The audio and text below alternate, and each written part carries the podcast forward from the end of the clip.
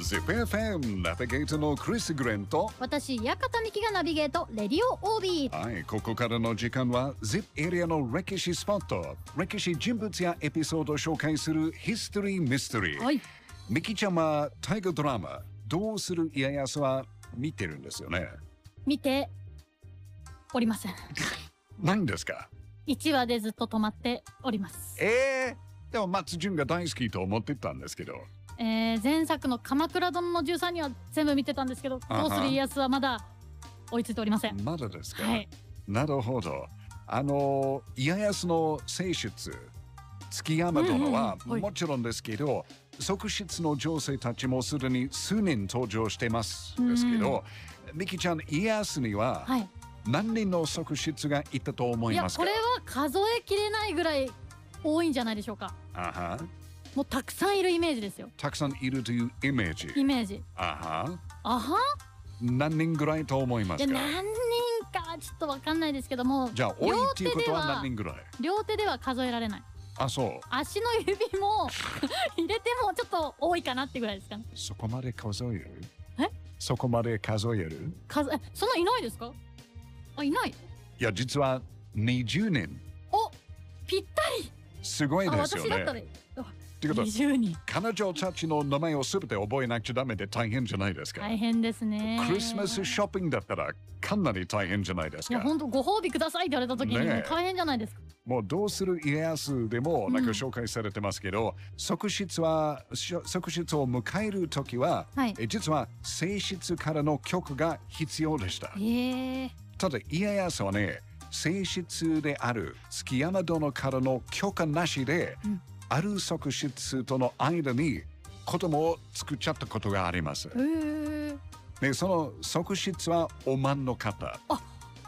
松井玲奈ちゃんが演じてるおまんの方あーそう SKA48 あ松ー井玲奈さんが演じましたよくしてるそこはもうバッチリ抑えてますよ大先輩ですからね、そのおまんの方と家康の間に生まれた子供が結城秀康です、ええ家康とおまんとの間にできた秀康は、はい家康の長男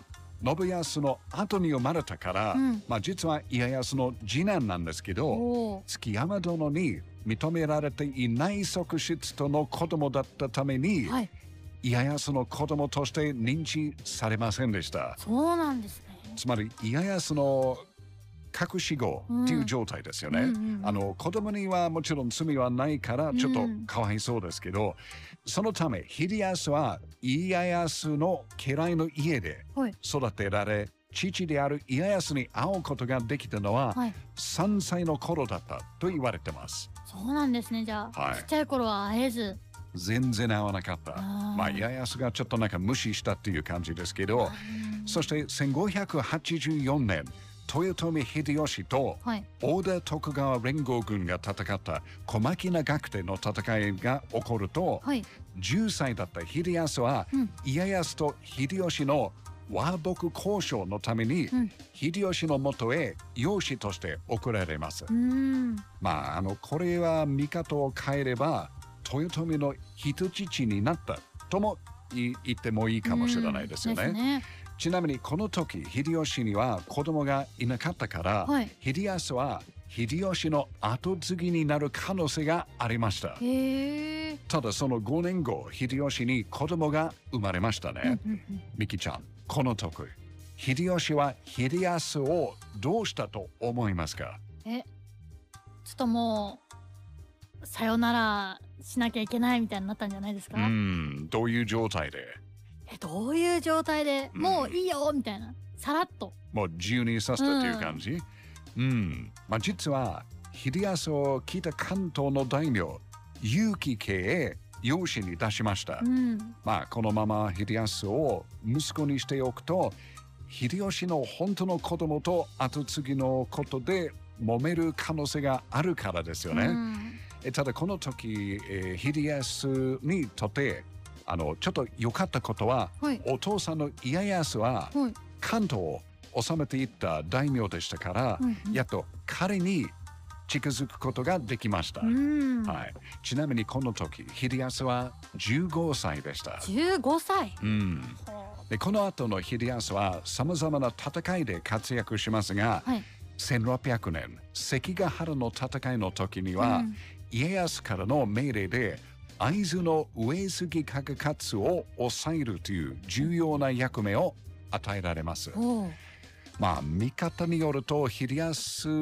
がなんか関ヶ原の本戦に呼ばなかったということは、うんあんまり大切にしてなかったように見えるかもしれないけど、うん上杉を抑えることは家康にとってかなり大切なことでしたから、うんやっぱり秀康のことを信用していたと思いますよね。うんは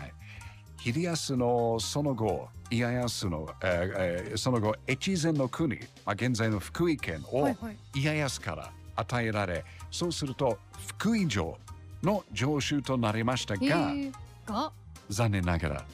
1607年、33歳さんごめんなさい33歳の時、はい病気で亡くなりました。